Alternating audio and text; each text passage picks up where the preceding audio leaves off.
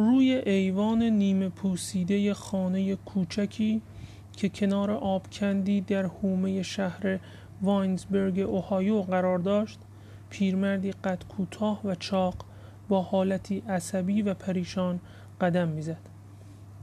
از اینجا او می توانست جاده اصلی را در آن طرف کشتزار وسیع ببیند که در آن تخم شبدر پاشیده بودند.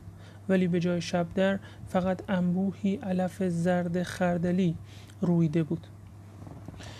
توتچین هایی که از مزرعه برمیگشتند سوار بر گاری از آن جاده میگذشتند.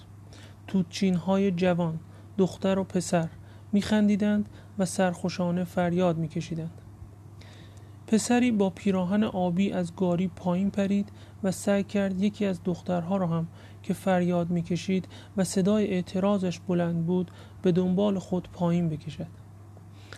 قدم های پسرک از روی جاده ابری از قبار به هوا بلند کرد که در برابر چهره خورشید در حال غروب شناور شد.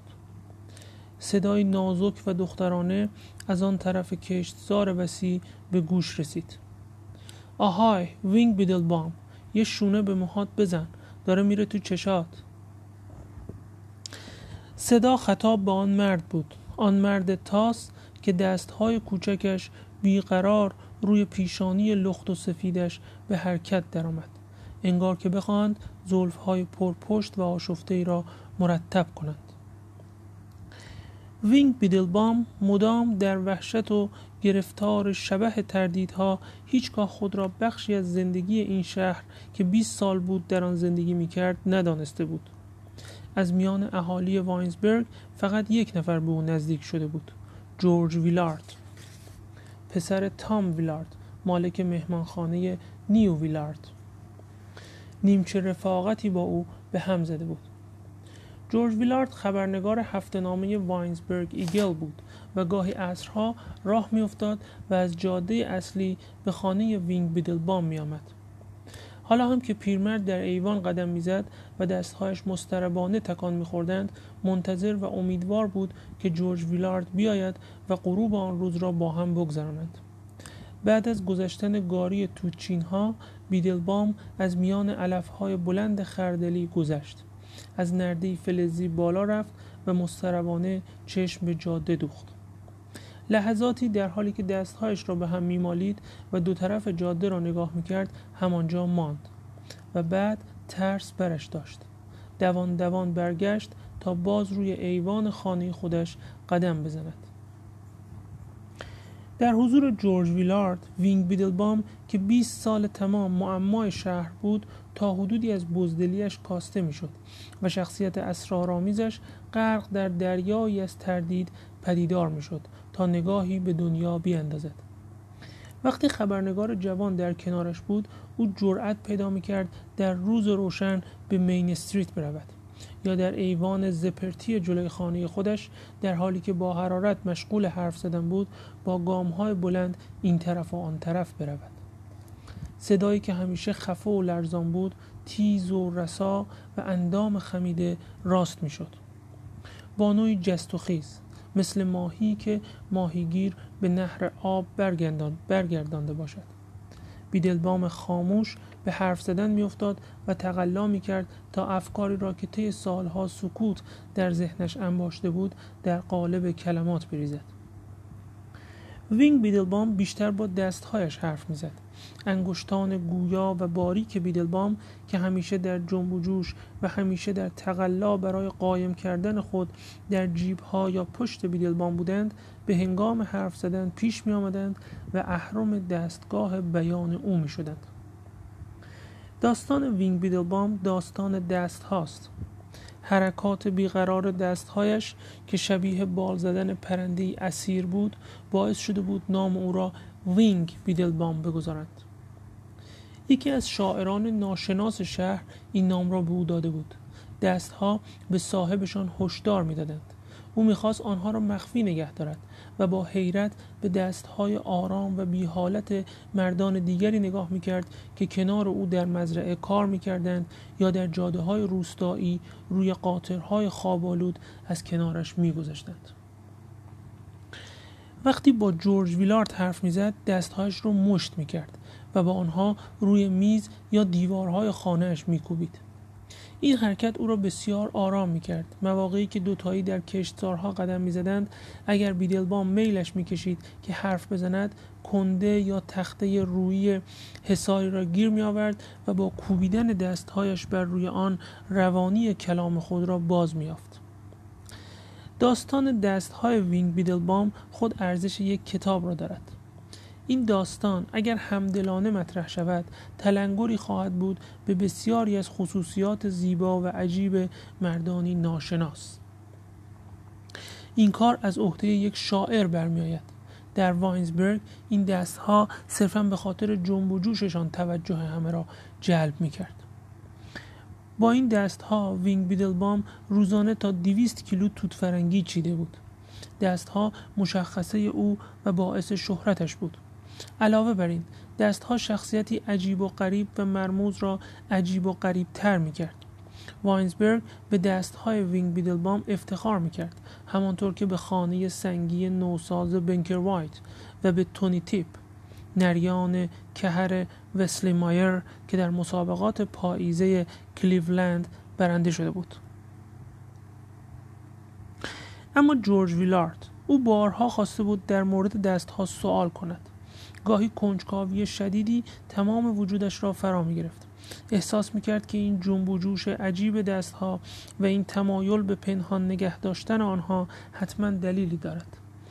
ولی احترام روزافزونش به وینگ بیدلبام اجازه نمی‌داد سوالهایی را که اغلب در ذهن داشت بیرون بریزد. یک بار چیزی نمانده بود که بپرسد. در یک بعد ظهر تابستان که دوتایی مشغول قدم زدن در کشتزارها بودند ایستادند تا در کنار تا در کناره سرسبز نهر آبی بنشینند. تمام بعد از ظهر را وینگ بیدلبام مثل سحر شده ها حرف زده بود. او کنار حساری ایستاد و در حالی که مثل, مثل دارکوبی عظیم و جسه بر تخته روی آن میکوبید بر سر جورج ویلارد فریاد کشید و سرزنشش کرد که زیادی تحت تاثیر مردم دور بر خود است. داد می‌زد تو داری خودتو نابود می‌کنی. تو بیشتر تمایل داری که تنها باشی و رویا پردازی کنی ولی از رویا پردازی میترسی. تو می‌خوای شبیه آدمای دیگه این شهر باشی. به حرفاشون گوش میدی و سعی می‌کنی از اونا تقلید کنی. در کنار نهر وینگ بیدلبام بار دیگر سعی کرد تا منظورش را کاملا روشن بیان کند. صدایش ملایم شد درست مثل زمانی که آدم از خاطراتش می‌گوید. با آهی رضایتمندانه انگار که در رویایی غرق شده باشد. صحبت طولانی و بی سر و را شروع کرد. وینگ بیدلبام از رویای خود تصویری برای جورج ویلارد ترسیم کرد در این تصویر انسانها بار دیگر در نوعی عصر طلایی شبانی زندگی می کردند.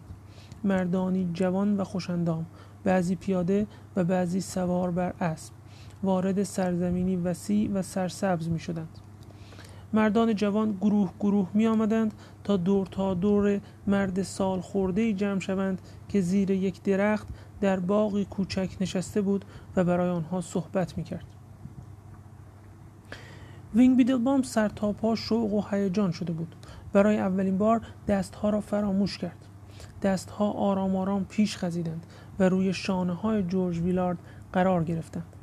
صدایش لحنی جدید و جسورانه پیدا کرد. پیرمرد می گفت تو باید هر چی رو که تا حالا یاد گرفتی فراموش کنی. تو باید شروع کنی به رویا پردازی از این به بعد باید گوشاتو به روی حیاهوی صداها ببندی. در مکس های میان صحبت هایش زمانی طولانی صمیمانه به جورج ویلارد نگاه می‌کرد. چشمهایش برق می‌زد. یک بار دیگر دستها را بلند کرد تا پسر جوان را نوازش کند و آن وقت لحظه ای سایه ای از وحشت چهرش را پوشاند. تشنجی بدنش را از جا پراند. سر پا ایستاد و دستهایش را تا ته در جیبهای شلوارش فرو برد. چشمهایش پر از اشک شد و با لحنی مسترب گفت باید برم خونه دیگه نمی‌تونم باید حرف بزنم. پیرمرد بیان که پشت سرش را نگاه کند با شتاب از چمنزار از چمنزار دامنه تپه پایین رفت و جورج ویلارد را مبهوت و وحشت زده در شیب علفزار بر جای گذاشت. پسرک با لرزی که از ترس بر بدنش افتاده بود از جا بلند شد و راه شهر را در پیش گرفت. خاطره وحشتی که در چشمهای پیرمرد دیده بود تکانش داد. پیش خود فکر کرد دیگه درباره دستاش چیزی نمی‌پرسم. یه جای کار عیب داره ولی نمی‌خوام بدونم چه عیبی. ترسش از من و از بقیه آدما به دستاش مربوط میشه. حق با جورج ویلارد بود. بهتر است نگاهی هر چند گذرا به ماجرای دستها بیاندازیم. حرفهای ما درباره دستها شاید شاعران را برانگیزد شاید شاعران را برانگیزد تا داستان شگفت و پنهان تأثیری را بگویند که باعث شد این دستها چیزی بیش از پرچمهای برافراشته برای امید باشند. وینگ بیدلبام در جوانی در یکی از شهرهای پنسیلوانیا معلم بود. آن وقتها او را به اسم وینگ بیدلبام نمی شناختند و آدولف مایرز صدایش می کردند که نام چندان خوشاهنگی هم نیست. بچه های مدرسه عاشق آدولف مایرز بودند. آدولف مایرز ساخته شده بود که معلم بچه ها باشد. او از آن آدم های نادر و ناشناخته بود که نیروی چنان ظریف بر آنان حاکم است که به نقط ضعفی خوشایند میماند. احساس چنین مردهایی به پسر بچه های تحت تعلیم خود بیشباهت به احساس ظریف زنان نسبت به مردانی که عاشقشان هستند نیست. تازه این هم بیان خالی و خالی از ظرافت این قضیه است این کار نیاز به یک شاعر دارد اصرها آدولف مایرز با بچه های مدرسه قدم می‌زد یا غرق در نوعی رویا تا تاریک شدن هوا با آنها روی پله های مدرسه به صحبت می نشست. دست های آدولف مایرز مدام این طرف و آن طرف می رفت. شانه های پسرها را نوازش می کرد و با موهای ژولیده آنها بازی می کرد. حرف که می‌زد صدایش ملایم و آهنگین می‌شد. در صدایش نیز نوازشی بود. صدا و دستها نوازش شانه ها و لمس کردن موها به نوعی بخشی از تلاش این معلم مدرسه برای نشاندن رویاهایی در این ذهنهای جوان بود. آدولف مایرز منظور خود را با نوازشی که در انگشتانش بود بیان می‌کرد. او از آن دسته افرادی بود که به جای اینکه نیروی خود را که آفریننده زندگی است در خود جمع کنند آن را پخش می‌کنند. بر اثر نوازش, بر اثر نوازش دست های او شک و ناباوری از ذهن پسرها بیرون می‌رفت و آنها نیز شروع به رویا پردازی می‌کردند. و بعد آن فاجعه. یکی از آن پسرهای بیکله شیفته معلم جوان شد. شب توی رخت خواب خیالاتی ناگفتنی را پیش خود مجسم کرد و صبح طوری از این رویاها حرف زد که انگار واقعیت داشتند. اتهامات زشت و عجیبی از دهان بیچاک و بستش بیرون ریخت. در سرتاسر سر شهر پنسیلوانیا ولولهای به راه افتاد. شبه های پنهان و مرموزی که در ذهن مردم نسبت به آدولف مایرز بود پوششی از یقین به خود گرفت. فاجعه معطل نکرد. پسر بچه ها را در حالی که می لرزیدند از رخت خوابهایشان بیرون کشیدند و سوال پیچشان کردند. یکی می گفت بازوهاشو دورم حلقه می کرد دیگری می گفت انگشتاش دائم با موهای من بازی می کرد یک روز بعد از ظهر هنری برادفورد یکی از اهالی منطقه که میخانه داشت دم در مدرسه آمد و آدولف مایرز را خواست و بعد او را در حیات مدرسه زیر ضربه های مشت های خود گرفت. هرچه مشت های سنگینش را بیشتر روی صورت وحشت زده مدیر مدرسه فرود می آورد قیز و غضبش وحشتناکتر و وحشتناکتر می شد بچه ها جیغ می کشیدند و مثل حشرات مسترب این طرف و آن طرف می دویدند میخانه چی؟ وقتی از مشت زدن خسته شد شروع کرد به لگت زدن و دنبال کردن مایرز دور حیات مدرسه. مدام نعره می‌زد حیوان نشونت میدم دست زدم به بچه من یعنی چی؟ آدولف مایرز همان شب از شهر پنسیلوانیا بیرون رانده شد. ده ها مرد فانوس به دست به در خانه‌ای که مایرز تنها در آنجا زندگی می‌کرد آمدند و به او دستور دادند لباس بپوشد و راه بیفتد. باران میآمد و یکی از مردها هم تنابی در دست داشت. قصدشان این بود که دارش بزنند اما در چهره مدیر مدرسه چیز کوچک و سفید و رقت انگیزی بود که دلشان را به رحم آورد و گذاشتند فرار کند. به محض اینکه مایرز به درون تاریکی گریخت جماعت از اینکه ضعف نشان داده بودند پشیمان شدند و به دنبالش دویدند. همینطور فحش می‌دادند و تکه های چوب و کلوخ های بزرگ گل را به طرف شبهی که جیغ می‌کشید و تندتر و تندتر به درون تاریکی میدوید پرت می‌کردند. بیست سالی می‌شد که آدولف مایرز در واینزبرگ تنها زندگی می‌کرد. چهل سال داشت ولی شست و پنج ساله نشان می‌داد. اسم بیدلبام را از روی جعبه کالایی گرفته بود که وقتی با عجله از شهری در اوهایو شرقی میگذشت در ایستگاه باربری دیده بود. در واینزبرگ امه ای داشت. پیرزنی با دندانهای سیاه که مرغ و خروس پرورش می‌داد و, و تا زمان مرگ امش با او زندگی کرد. تا یک سال بعد تا یک سال بعد از ماجرای پنسیلوانیا مریض بود. بعد که حالش خوب شد با ترس و لرز به راه افتاد و در حالی که سعی می‌کرد دستهایش را پنهان کند در مزاره به کار روزمزدی مشغول شد. هرچند جریانی را که پیش آمده بود درک نمی کرد ولی احساس می کرد که باید تقصیر دستها بوده باشد. پدرهای بچه ها بارها بارها از دستها حرف زده بودند. میخانچی که با قیز در حیات مدرسه بالا و پایین میپرید نعره زده بود جلوی دستاتو بگیر. وینگ بیدلبام روی ایوان خانه خود در کنار آبکند آنقدر قدم زد تا آفتاب غروب کرد و جاده آن طرف مزرعه در سایه های خاکستری گم شد.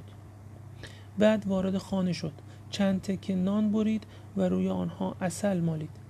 وقتی صدای قررش قطار سری و سیر شب که محصول توت فرنگی آن روز را بار زده بود خاموش شد و سکوت شب تابستان دوباره برگشت وینگ بیدلبام دوباره به ایوان رفت تا قدم بزند. در تاریکی نمی توانست دستها را ببیند و دستها آرام می گرفتند هرچند هنوز در اشتیاق از راه رسیدن پسری بود که واسطه ابراز عشق او به انسانها محسوب می شد بار دیگر اشتیاق به بخشی از تنهایی و بخشی از انتظارش بدل شد. وینگ بیدلبام چراغ را روشن کرد. چند تکه ظرفی را که برای خوردن شام مختصرش کثیف کرده بود شست. تخت سفریش را کنار دری توری که به ایوان باز می‌شد علم کرد و لباسهایش را درآورد که بخوابد. در کنار میز روی کف تازه شسته و تمیز اتاق تک و توکی های سفید ریخته بود. چراغ را روی چارپایه کوتاهی گذاشت و به جمع کردن خوردنان ها مشغول شد. خوردنان ها را از روی زمین بر می داشت و با سرعتی باور نکردنی به دهانش می برد. هیکل زانو زدهش در زیر میز در آن لکه قلیز نور شبیه کشیشی بود که مشغول به جا آوردن مراسمی مذهبی در کلیساست. انگشتان مسترب و گویایی که با سرعت به نور وارد و از آن خارج می‌شد به انگشتان مؤمنی میمانست که سالهای سال فرز و چابک در حال گرداندن تسبیح بوده است.